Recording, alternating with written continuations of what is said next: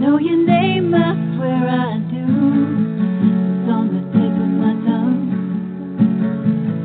Sorry, what did you say? I've known you for how long? Your face is so familiar, but no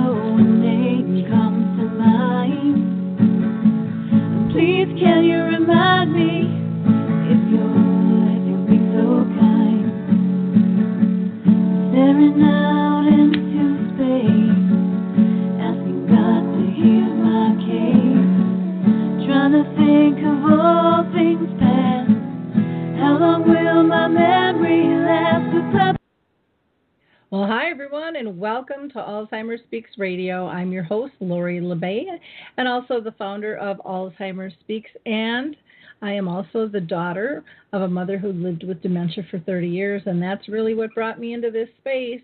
I believe that we can live much better lives alongside dementia, supporting dementia.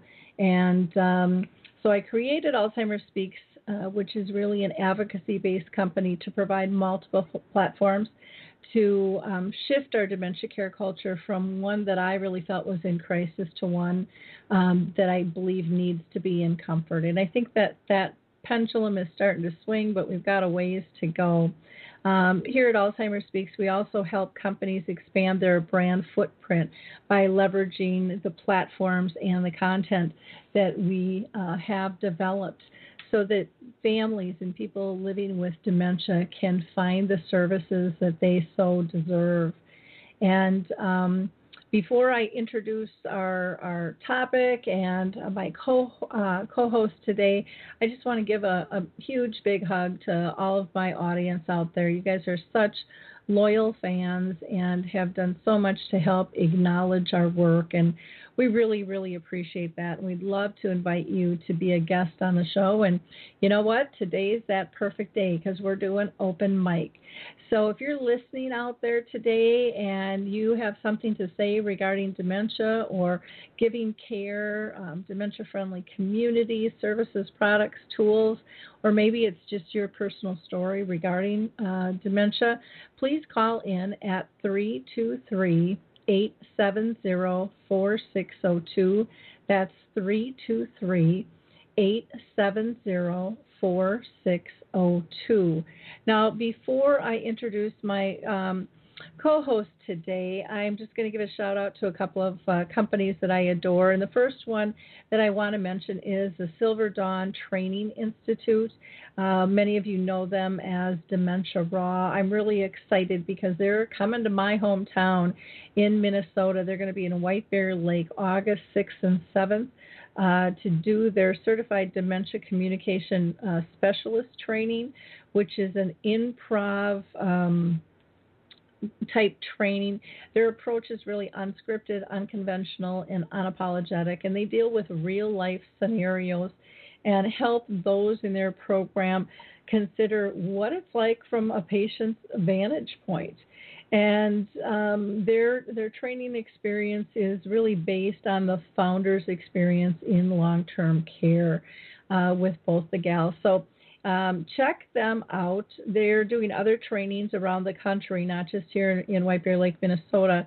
Um, but you can find out more information at cdcsdementiaraw.com. That's cdcsdementiaraw.com. And I promise it'll be a, a very fun, fun time because they're, they're just absolutely wonderful, wonderful gals. I also want to give a shout out to Maria Shriver and her Move for Minds project, which is going on through June. Um, Maria is a huge advocate. She has a program called the Women's Alzheimer's Movement um, .org. You can get great information there, but she really looks at the disparities and is pushing for research for women because there tend to be more women than men uh, getting diagnosed with this disease. And the Move for the Minds program is a fundraiser and educational program that is being done um, throughout the country and, and even in Europe during June.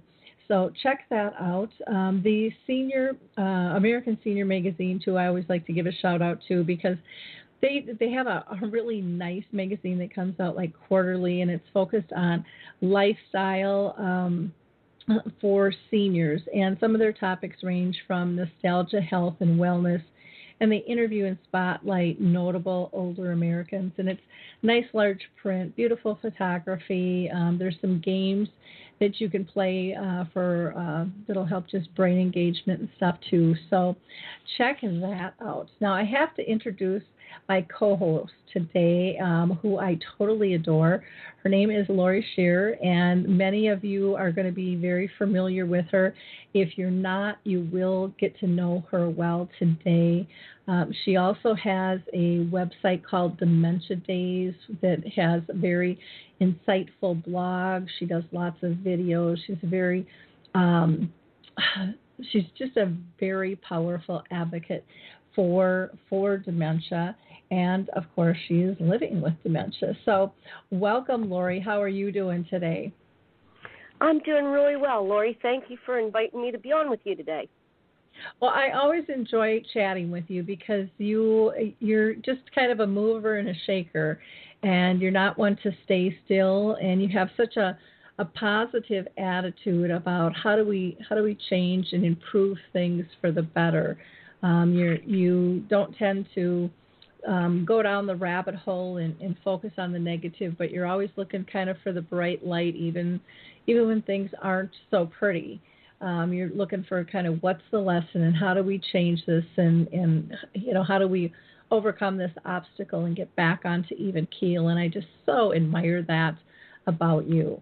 Um, that's a that's a lovely asset to have as a human being. Well, thank you, Lori. And I, you know, I can't imagine living any other way. You have a choice in life to to make the best of life or let it ruin you. And I just think that life is much happier when you try and figure out how to make it into the best world you can. Exactly. I I agree. Now I've um, mentioned to our listeners that they can go ahead and call in at 323-870-4602. Again, that's 323 870 4602. And I'll be watching the switchboard as we're chatting here. Um, but in the meantime, while we're waiting to see if anybody wants to call in and maybe share their own personal story uh, with dementia, uh, maybe they're an author or they've made a video or they've done some advocacy. Uh, maybe they're a researcher. Uh, maybe they're a home care agency. It, it doesn't make any difference. If you've got an opinion about dementia, we would love to hear it and uh, what your solutions are to improve it, what you've seen that's working or not working. Um, we try not to focus uh, too much on the negative other than to use it as a tool to improve it um, and give some food for thought uh, to that. So, um, one of the things, Laurie, that I wanted to ask you was with your advocacy, how did you get involved in and why have you stayed doing your advocacy work as long as you have? Well, I got involved. Um, I think I first started with DementiaMentors.org. Uh, the doctor had led me to believe that I was the only individual in the United States under 70 that had dementia. And when I started researching on the web and and finding that there were other groups, I ran into uh, Dementia Mentors, and through that found that wow, there was a whole bunch of people under 70 years old that had dementia, and and we became very good friends. From that, it led to um, writing my blog and and just building and it seems like I got involved in one thing after another after another. It's kind of once you start and people know who you are, it's hard to say no sometimes. so um, I'm sure you understand that. But it's been important to me, Lori. When I when I was first diagnosed, I'd been a career person. I was used to working 60 hours a week, and suddenly you're at home and it's like, okay, what do I do? Your life has you have no purpose. You have no no real value yeah, you can clean out the closets and do all the things you always said you'd do if you ever had time, but that doesn't give you any any real feeling of accomplishment. Mm-hmm. So the what what I have found is that my advocacy work, helping other people, gives me a purpose, which therefore gives me life. Mhm. And what about you? How how did you get into all this? Because I I know you're as active, if not more active, than I am. So how did you get into all this? Well, I kind of came in through the back door. You know, my mom had dementia for 30 years, and I remember from the get go thinking there has got to be more resources, and this is ridiculous. Nobody knows about this disease. There, I know there's more people out there. There's got to be a way to hook up and and at least feel safe, you know, and feel like you have some choice and some hope. And you know, it was really closer to 35 years ago when all of this started in my family, and nobody really talked about it. And it took me quite a while um, to to step up and step out. And it wasn't until 2009, and that was really when my mom then was in her end stages. She lived another, you know, five years, but um, you know, things had really drastically changed. And I sold residential real estate, and I worked really closely with uh, people in senior housing, and I was kind of a, a specialist in helping people transition and trying to make that decision and, and make it be the right choice and get families all on one page. And and so uh, it was really my colleagues in senior housing that encouraged me to step out of the box. And they said, you know, you have this really positive light and you give hope, and it's not doom and gloom. And, you know, you really have found this richness living with dementia. And more people need to hear that. So that uh, got me to start out with my blog, which I was shocked that people around the world kind of resonated with that. And from there, I started kind of the resource website, and and then I started the radio show, thinking, you know, we need more different types of platforms. Everything can't just be written. Um, and so I started the the radio show to give a voice literally to those with dementia and those who cared about making making improvements in it, and that included everybody. Um, I didn't care if you were, you know, housekeeping or a janitor or a neighbor, or if you were a person diagnosed or a care partner, a medical professional or a researcher or author or singer or songwriter, um, or a child. Everybody impacts one another. And until we include all voices, I don't think we can really make um, change. I don't think we can shift our culture. And so that's why I started the radio show. And my gosh, we've been doing that almost seven years now.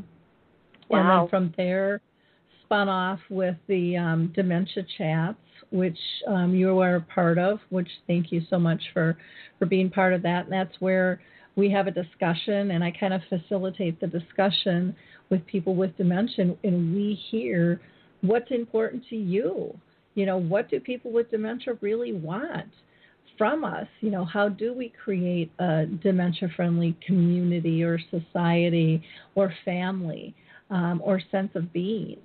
And and I am just amazed every session um, of what I learn, both through dementia chats and, and through the radio show, and um, and then from there, kind of grew more my speaking engagement. So now I go around nationally and and speak and train and and do some consulting. And you know, we tried the dementia friendly travel and did the cruise last fall, which um, which was interesting and I'd love to do again, but it's also very time consuming. And with my daughter getting married this year, decided that probably wasn't a, a good fit for me to try to do that. I, I would probably be in the loony bin.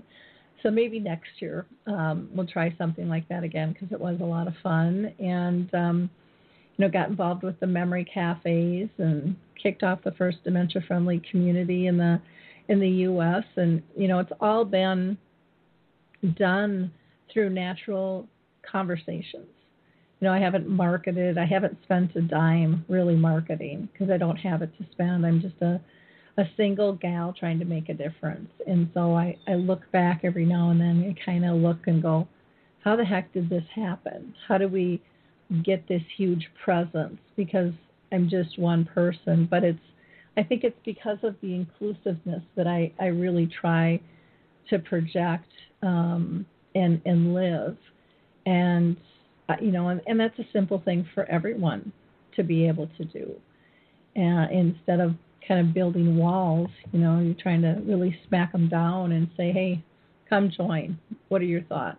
And then truly listening to to what people have to say. So I've I found it to be a a fascinating ride. Um, even though there's times I want to scream and pull my hair out and quit and say I have had it. This is ridiculous.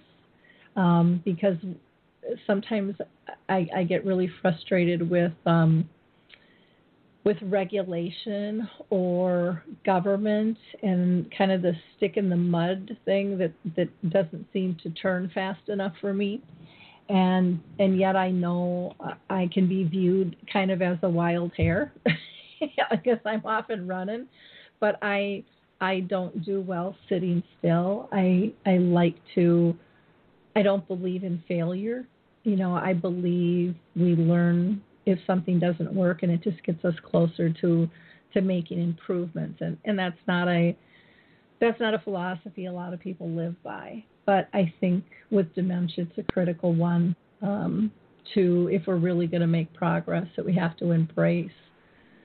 So that's in a long breath of air that's how i kind of got in here and, and why i'm still here and i've seen wow. great change you know in the what nine years I've been doing this. I mean, it's it still isn't fast enough, but there's there really has been some big big changes.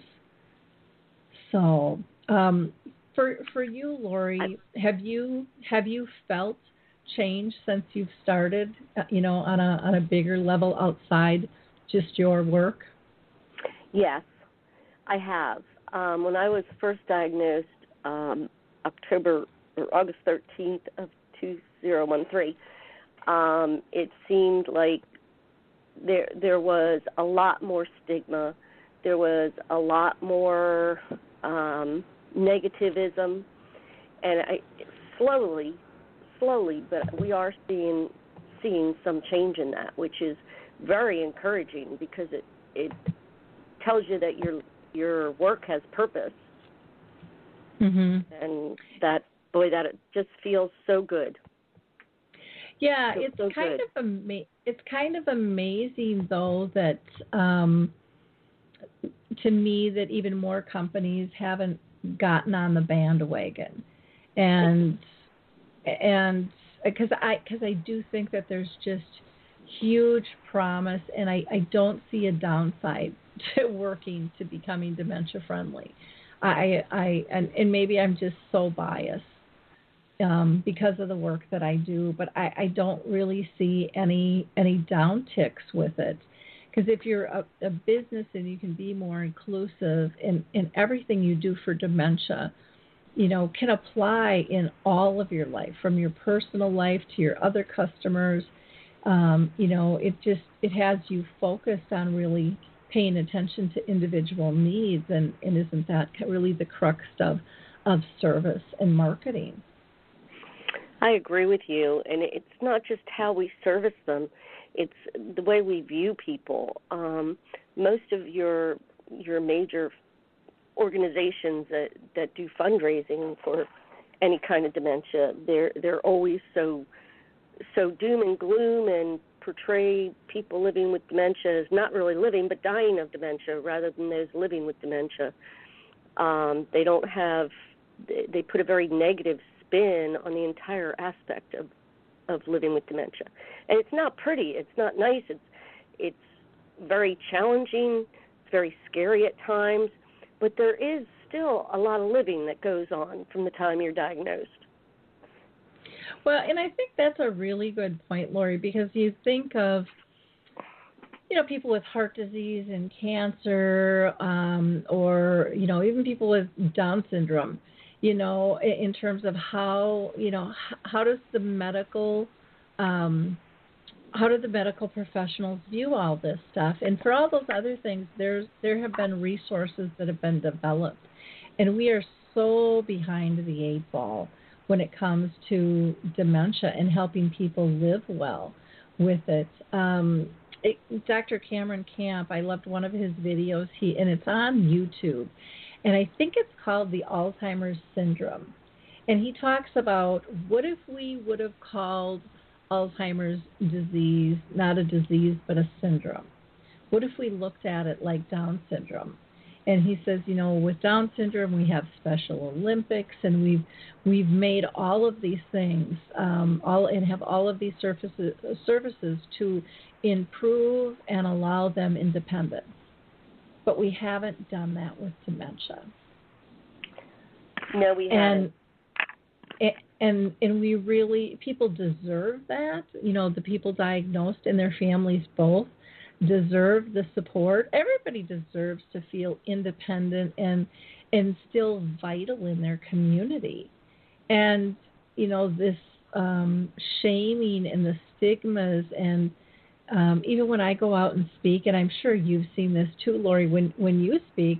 Um, I remember being out. Where the heck was I? I was out in Washington, and it was really cool. They were doing a rural health conference, and I and I said, well, one of the things, because uh, every time we do a conference, I try I try really hard to have a panel of people with dementia, and a lot of times they're like, well, you know, that's not really what they want. I'm like, you know what? Your audiences don't know what they're missing until you give them right. a taste, you know. And then once they get this, they're just shocked. And so one woman in the audience, and, and I was so glad she was honest because I know she wasn't alone. And she says, Oh my gosh, I have been in the field for 21 years, and I can't tell you how much I learned in this hour and a half session. Mm. She wow. says, I still was perceiving this disease, you know, these these symptoms to be later stage she said, I just never saw or thought of this side because that's what I've been trained on. And mm-hmm. that so has to change. And so, you know, raising your your your voices of of those that are living with dementia, I mean it's it's one of the most I think easiest and most brilliant ways to get rid of some of those stigmas and to allow people to see a whole person. And, um, you know, Dr. Uh, Stephen Post, I had him on the show. He talks about not having a disability or an illness, but he talks about people being differently abled. And he says, bottom line, we're all differently abled, period. None of us come in as a clone and are exactly like the other.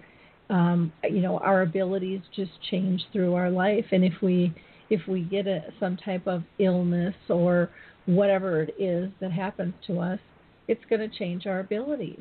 And absolutely, you know, and we should just learn to uh, accept and, and adapt and learn how to be our our best in that new ability sector that we live in. Um, and yet, there's still so much shaming, so much bullying going on in our world as a whole and and you guys you guys get bullied and i don't think people even understand how much you guys get attacked for speaking out because when you speak people like go well you can't have it she looks fine and that happens so frequently um which is which is really sad that you you're trying to help other people you're trying to share a message and and then you get attacked it's it's sad. Um, but I wanted to mention, I, I know I've mentioned this a number of different places, but we were talking about the way they treat dementia um, and lack of support. Um, in uh, October of um, 1996, my mother was diagnosed with terminal cancer. They opened her up and said it was inoperable and closed her back up. Uh, they said that she may have three months to live. At the time my mother was diagnosed, we had social workers. We mm-hmm. had nurses sit and talk to her. We were given all kinds of literature and websites and support groups, um, a support buddy. And she did live two years and six months rather than three months, which we were very thankful for. But during that entire two years and six months, we continuously had a support system from the doctor's offices. Mhm. Being diagnosed with dementia, you're given nothing. You're given no social worker. You're given no nurse that follows up on you. You're basically Mhm. told, come back in six months and we'll see Yeah. how far you've digressed. Yeah, isn't that a perky picture? Yeah. Yeah. I, I mean, that's the, and as long as if the neurologist or the doctors are starting out with that type of stigma, of course the rest of the world has that type of stigma because Mhm. that's that's what they're portraying. Yep. But yeah. it's a shame that I, I would love to see um, doctors' offices that have a have a support network that they can help Mhm. people and and show people, look, this is not a death sentence. Well, and Not how nice w- would that be to have like a, a dementia mentors within every hospital system, you know, or, or a clinic getting diagnosed, where they really could support one another, and um, and then tap into a greater community, but at least have something local, and to have um, a memory cafe that's supportive, so that people can fall into that and and be lifted up. I I just, you know, there's so many cool concepts out there that that we don't know about, or so many Mhm. different things you can do to change your environment or to change your mindset that aren't being talked about because I think and and they are being talked about more than what they were. Don't get me wrong there, but I mean there's still so much of so many basic tools um, that people aren't armed with because people are too busy throwing out statistics and trying to define it in a box. And you know what I've seen on my journey with with my mom and, and with everybody else who I've been able to meet around the world through this is that uh, dementia doesn't fit in a box you know? And if it if it does it might be star shaped one day and oval the next and square the next and erect you know? I mean it, it's just changing forms all the time. And and we have to learn how to adapt to those changes. People living with dementia have to learn how to adapt and to me it's just another skill set that is something that all of us have but we just have to apply it in another area again because life has always been about adapting to new situations. Yeah, it, and that's true. And sometimes, sometimes we could be square, star shaped, and circle all within the same day because we we do tend to be like a roller coaster and change frequently. Mm-hmm. Yeah. Um, but learning how to adapt to that, I, it, it's hard. It's challenging. Um, I know sometimes my husband just doesn't know what personality I'm going to be at that particular time, mm-hmm. and it, you know, so you have to to learn it. Okay, is this the?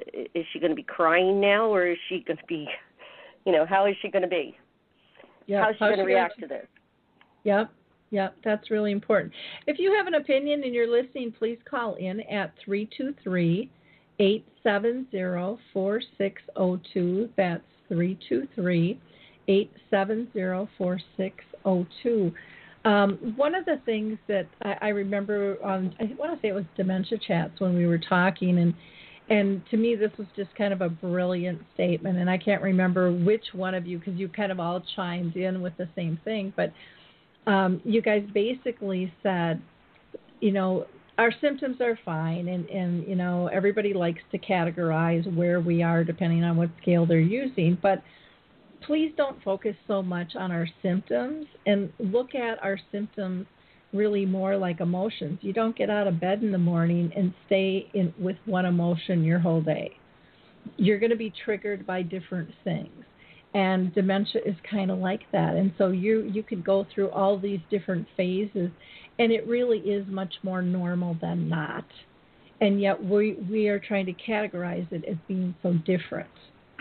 And and you know focusing on that emotional contentment what gives somebody peace what gives somebody pleasure um, what makes somebody feel content. You know I, I use my memory chip tool of are they safe? Are they happy? Are they pain free?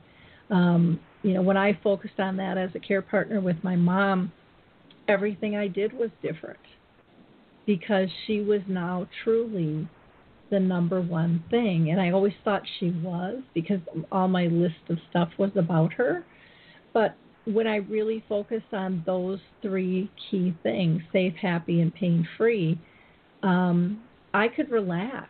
I didn't have to just be busy to tell myself I was doing something effective for her. I could actually get back to being in relationship. And I think that that's one of the huge things that we've we've lost and we've done a disjustice talking about being person centered, but I don't think we've defined it well because there are things you do for somebody that are task oriented, and then there are things you do for somebody kind of almost on a more spiritual or connective level.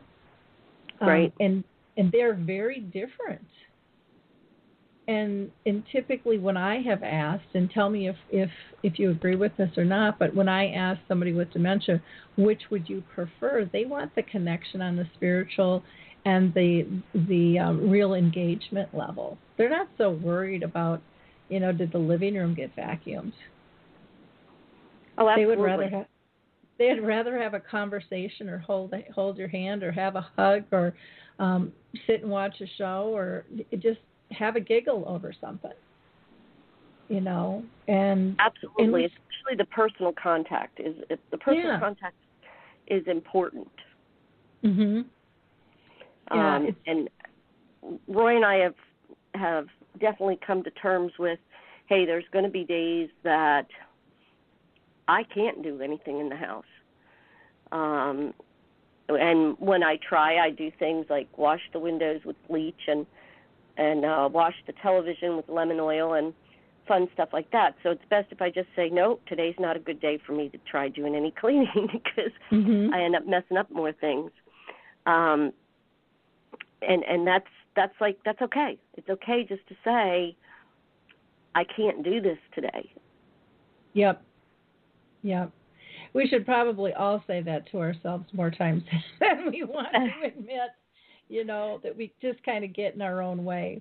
And um yeah, multi- multitasking too much or or whatever it might be or you're just not you're just not in the zone to do that. And so then you don't do it as good and then you beat yourself up afterwards and you kind of go well that wasn't too effective you know in the long run. But I, I think it's so critical that we do more education on you know what dementia friendly is what um, what really is person centered care, which I, I don't even like that term anymore because I think it's overused and and under understood. And um, I really like the term more relationship based care. Um, I don't know. It's it's an interesting evolution to see what's going on out there and and how people try to and then there's some that get into the industry just to leverage thinking, oh, this is a huge target market, I can make a lot of money. And um, a lot of those can do a lot of damage quickly to people if they're not if they're really not heart centered in in doing the right thing for for individuals. Have you run across that, Lori?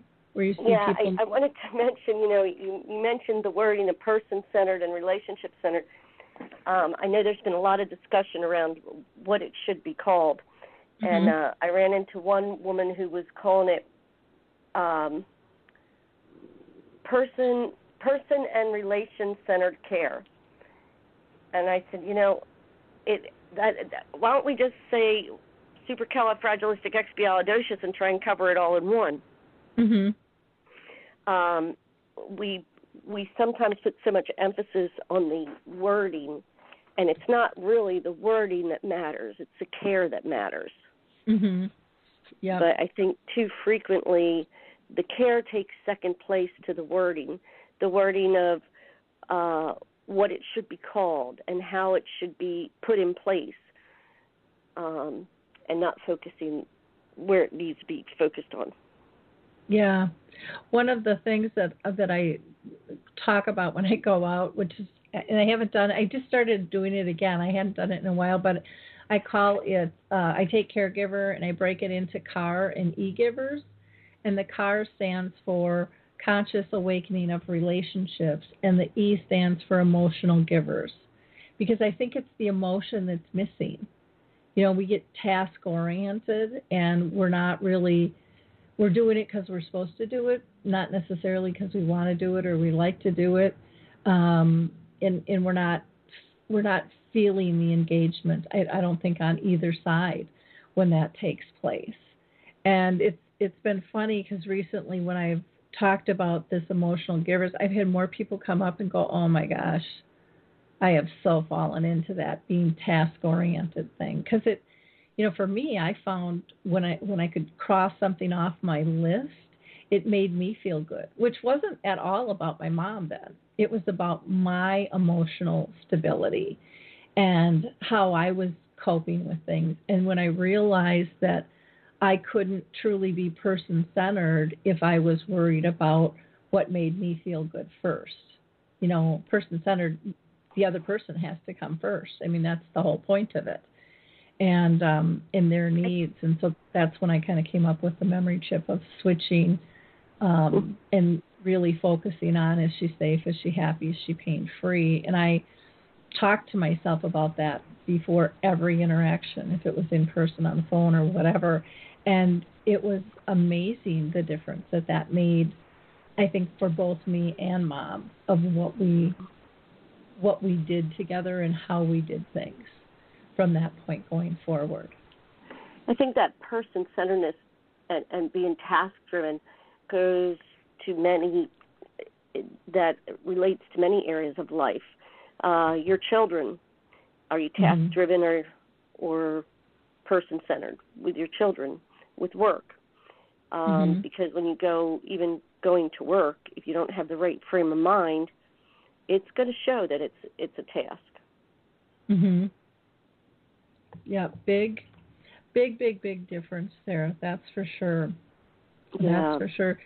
Now you do a lot of work with um, Dementia Action Alliance. Why don't you tell people a little bit about that organization because they're doing some great things. Dementia Action Alliance is it's daanow.org, and they're just such an awesome group because they focus on taking people with dementia and encouraging, empowering, and engaging. Um, so we do so many things. We're we're starting a product catalog where we're putting together products that could be beneficial to people living with dementia or their care partners. And we're going to have online just a catalog that you can go on and see these products rather than mm-hmm. having to do your own research on the internet. Um, July 5th I'm excited to announce that we're rolling out our first podcast, which is Professional Insights Podcast. Really excited about that. That is um, people living with dementia are interviewing professionals regarding subjects pertaining to people living with dementia. It's going to be 15 to 20 minutes long. I'll give you an example. Um, the first one that we're doing is on VA benefits available for people living with dementia and then we're doing one on how do I choose an elder care attorney, um, how do I select a care facility, just all kinds of things. And I look back when I was first diagnosed at how much time I spent researching and researching, trying to find the answers to things. So hopefully, um, these podcasts will help help people to find the answers without them having to do a lot of research. We're also, uh, the following Thursday, we're kicking off dementia discussions, mm-hmm. and that will be a chat group for people living with dementia or their caregivers. And there's going to be a subject each week. So we're not, we will have time to socialize, but also time to educate. Um, but uh, Dementia Action Alliance does so much to help people with dementia and and really is very focused on keeping them engaged and empowered. So it's a wonderful organization. So they did a, a conference last year, which was really the first of its kind, where the majority of the speakers actually had dementia down in Atlanta, and I wasn't able to make it because I was, I don't know, off speaking someplace else. Are they doing something like that again this year? Uh, next year, they're doing one every other year. So they Okay. take a year off, and it'll be next year in June in Atlanta. Oh, okay. So they're going back to Atlanta again. Okay. Yes, they are Um, going out west and and going other places, but Atlanta made the most sense as far as expense wise and travel. Mhm. Okay. Oh, interesting. Yeah. Interesting. And Well, yeah, you'll they. join us this time. I will try if I can. You know, I, I heard nothing but um, wonderful, wonderful things, and it was, and what was so funny again to me was, it was so many healthcare um, professionals that have been in the industry forever that were just blown out of the water with what they learned by listening to those with dementia. And as excited as I am, I was still saddened that, you know, were people not listening before? You know, were Mhm. they not asking? And apparently that just really um, hasn't been happening, wasn't happening, still isn't happening enough. But, you know, thank God it started. You know, it started now. And it's um, gathered, I think, great attention and um, you know is something that we'll be seeing more of uh, because people are gonna people are gonna demand it. They they um, have seen the effects of of what you guys have to say and and how you say it. I think I think so many people were taken back um, by the fact that that you could articulate things so beautifully. And, you know, for me, it, it kind of makes me chuckle because I've seen that all along, and that's why I do what I do. Um, and so it's hard for me not to see that. Um, and it and it just again is one of those things that has surprised me because to me it's just such a basic uh, a basic need in terms of I don't care what somebody's diagnosed with, you have to include the patients. Absolutely. You just and there were some people I mean, there that were amazed we could talk. Period. yeah. just, Oh, I believe that. know, I believe. that. Wow, they can talk. Yeah, yeah. I it's uh, you know, and again, it's because of the stigmas. It's because of the advertising that has been done year after year after year, and again, it's starting to change. Um, where it was just you know people in end stages in wheelchairs drooling in a nursing home or not able to get out of bed and they weren't communicating and they weren't active and my God, they sure weren't on the radio show or they weren't doing a video chat. They weren't getting up and speaking in front of people because they weren't they weren't even acknowledged that they existed, you know, on a lot of levels. I think going going back a number of years ago, um, people who had breast cancer, you, you never talked about that. You just Mhm. didn't talk about it. And now I, it's very out in the open. I think Mhm. dementia is coming around about like that did, where it was this you keep it in a closet thing, and now it's it's starting to come out more and more, which is is good. But as it's coming out, that's making people have to change their thinking that you're diagnosed and the next day you're in a wheelchair and don't know anybody. Mhm. Because as you know, with your mom, I mean, your mom was 30 years with dementia, and yet Yep. people typically think, oh, dementia, they're going to be dead within three years, you know, and and that's that's not it.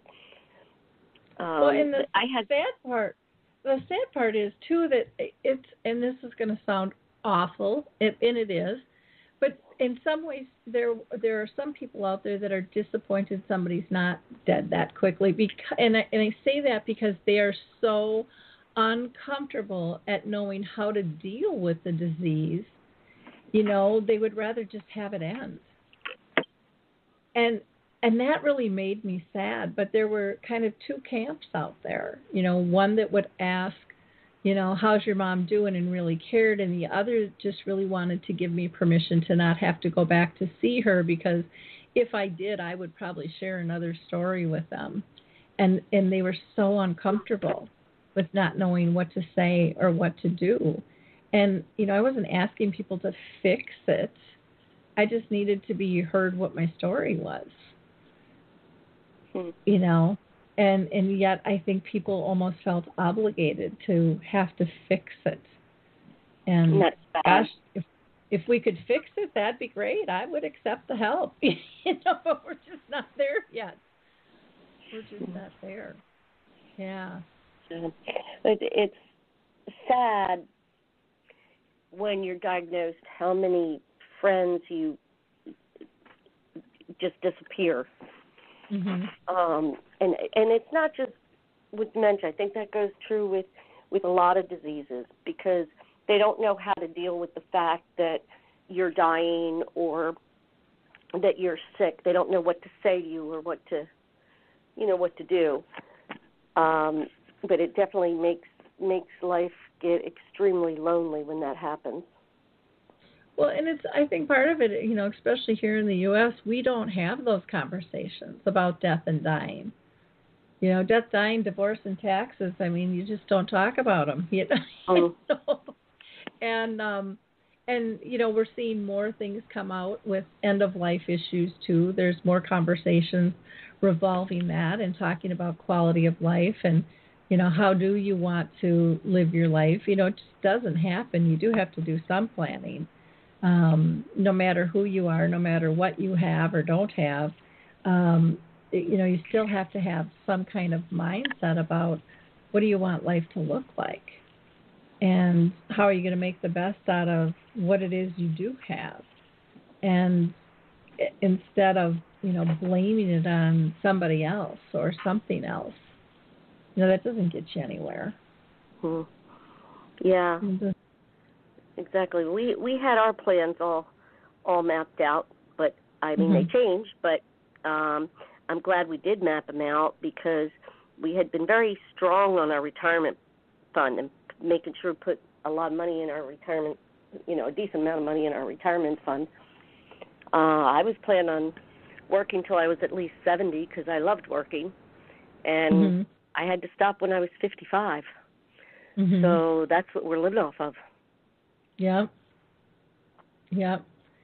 And it's it's hard when you know with the early diagnosis to to make ends meet. It's you know everybody thinks oh well you know there's supplements that'll just kick in, but they don't always just kick in, and people have to really fight for them, and and that is not only just physically draining but emotionally and financially draining too, to be able to get those types of of supports in place or yeah, it's Well, absolutely, It's, and you uh, know, when you're working, your your budget is your your house, your cars, your whatever is based on the income that you have at the time.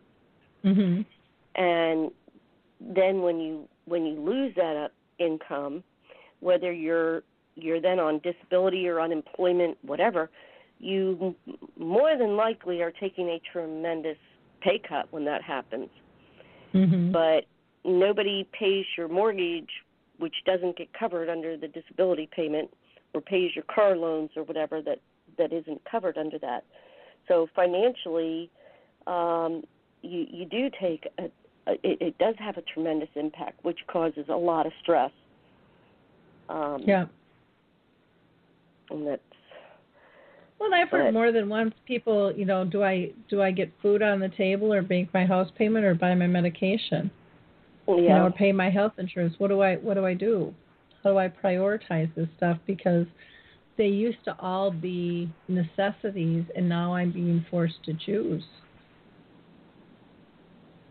in Hmm. terms of what really is a necessity. And and that's really sad because they really they're all kind of basic needs. And yet people are being forced to to make these choices um, and give some of that up, and that's really that's really sad. Or um, the other thing that I, I it just makes me squirm every time it happens, and it happens often, is when someone with dementia is having difficulty with their medications and they need to um, maybe be hospitalized to get pulled off everything and get restabilized because they, you know things aren't working the way they're supposed to, and, and the lack of geriatric psych units that are out there for people who really know the medications with the different types of dementias and the different types of side effects um, and what it puts the people diagnosed and their families through um, waiting on this and um, you know watching going well these staff don't have any problems but this this group of staff does because they're treating somebody different. And so it's you know it really makes you think this isn't necessarily about medication but it's being made about medication now it's really about staff training and and how to work with a perceived behavior instead of you know looking at it as a problem, looking at looking at it um, as kind of that trigger or signal that something else is wrong, and let's fix that to alleviate that type of reaction. And I, I think we have a long ways to go in terms of educating staff and family both. Oh yeah, and also educating on on the variety of dementias. I've heard more stories of people being mismedicated that have Lewy body um, and that there's just not enough training yep. on on the impact of the medications on on different dementias. Mhm. Well, everybody, I think I shouldn't say everybody, but a lot of people still think Alzheimer's is it, and they don't understand the difference between even the word dementia and Alzheimer's. Where dementia is just a set of symptoms, kind of like a cold. You can have all different kinds of sets of symptoms, under the category of a cold or under the category of a flu. Um, and, you know, dementia itself isn't a disease, it's just symptoms. And then it's those sets of symptoms that are actually categorized diseases. And some people have more than one, as you well know. Or they morph from well, they used to have this, but now it's leaning towards this. And so right. it is. This isn't a black and white thing, um, and there isn't a, a guidebook of how this is going to work, um, which I think frustrates just about everybody because we all want answers because we want to be in control, and dementia just kind of laughs in our face and goes, "Ain't going to happen." You got to learn to let go. you got to learn to trust a little bit. You got to be more fluid. You got to be more spontaneous. You got to get a little more creative. And um, you know, I can laugh at those things now because I think I think all those things have made me a better person in the long run, even though I didn't like it in the beginning of the process because I was so in control, you know, and that was my comfort zone. Now I I'm, I'm much more lax, maybe more than I should be. I don't know at times. I think there's a, a general misunderstanding of uh, Alzheimer's and dementia and what it is because you'll hear people say Alzheimer's and dementia. Mm-hmm. It's like, no, dem- Alzheimer's is dementia. Well, no, I don't have dementia. I have Alzheimer's. Well, then you have dementia. No, I don't. Yeah. It, there seems to be a there is so much um such a lack of understanding of of what dementia is and, and that it covers an umbrella of things, including Alzheimer's. Yep. Uh, yeah, I think Alzheimer's that's is the most common. But um, yeah, I no, I I definitely agree with you there. I think we need a lot more education, and yet it's hard. You know, I don't. I don't know how many dementias there are. I mean, I've heard numbers all over the board um, from various doctors and researchers, and we don't have a good way to tally that because our our researchers and our doctors don't communicate in the best fashion when it comes to that. And so that's interesting. And then you and then you have the multiples where people have, oh no, I don't have just one. You know, I'm going to have two or three different types of dementia.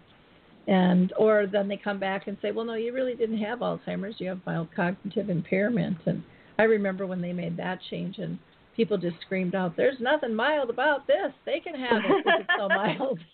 you know. Yeah. Um, and so it's it's kind of funny how terms come to be and how they you know, how they just kind of change. And with the mild cognitive impairments, I mean, that was a huge step because that was where a lot of people with that, most people wouldn't know that there was a problem by just looking at them, you know, and that was really a big, um, a big change for for many, I think, in the in the medical profession and in the industry to look at things different, and for families, I think it, I think for families it just frustrated them because they don't feel it's mild, um, even though it's it's better than you know end stages or something. Um, but yeah, just term choice can be confusing in and of itself, and and you know it's it's just none of it's black and white. It's constantly changing, and it's going to ebb and flow because it is really a baby disease. It's only been around about a hundred years, and we think that's a long time, but it it really isn't.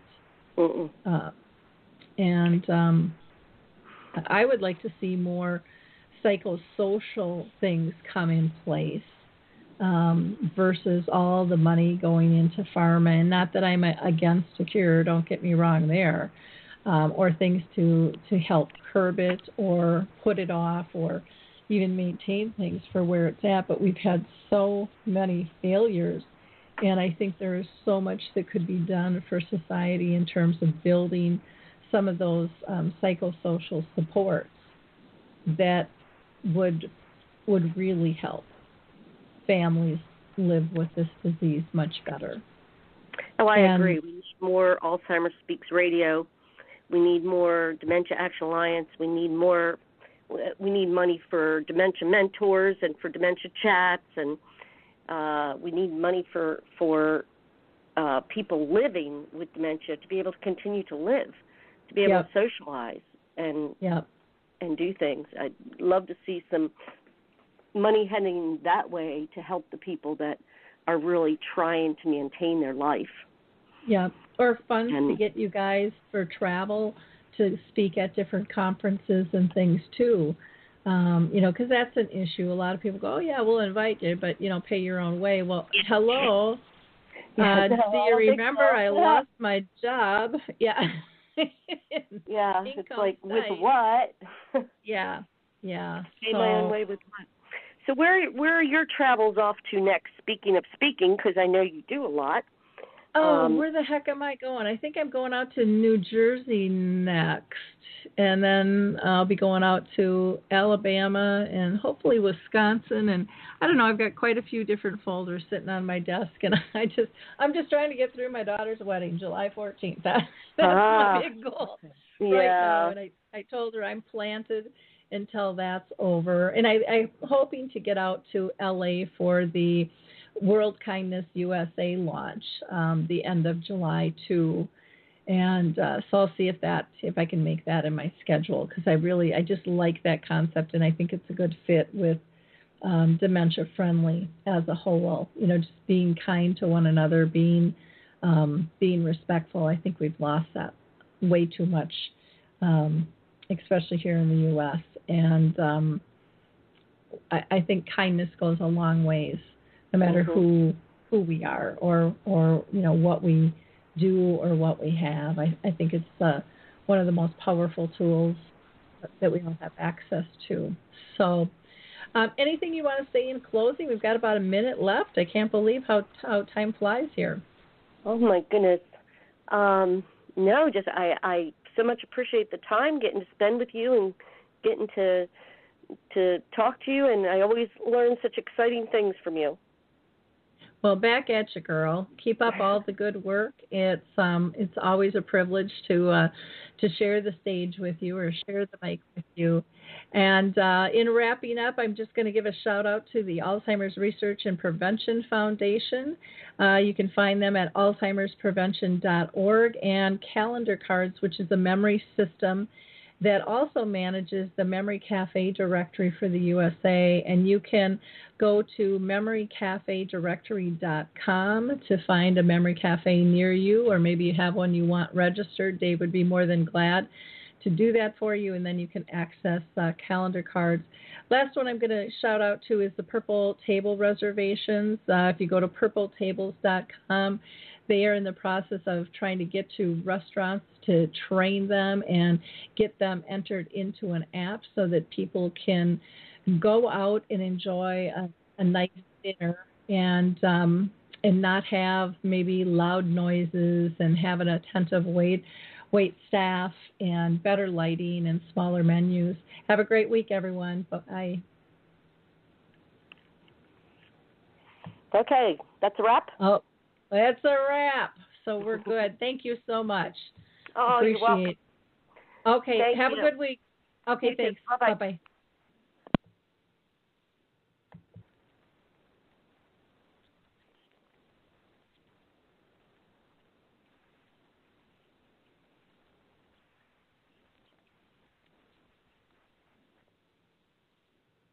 It's time to rethink, renew, and reimagine retirement. Hey, everybody, Jared Sebesta here, host of Retire Repurposed. Now, this podcast is about the non financial parts of retirement, which many times can be even more challenging than the financial. We believe retirement is not the end, rather, the beginning of what could be the most impactful, purposeful, and fulfilling season of a person's life. So don't retire, become repurposed. To listen now, search Retire Repurposed on your favorite podcast platform, Senior Resource, or Life Audio.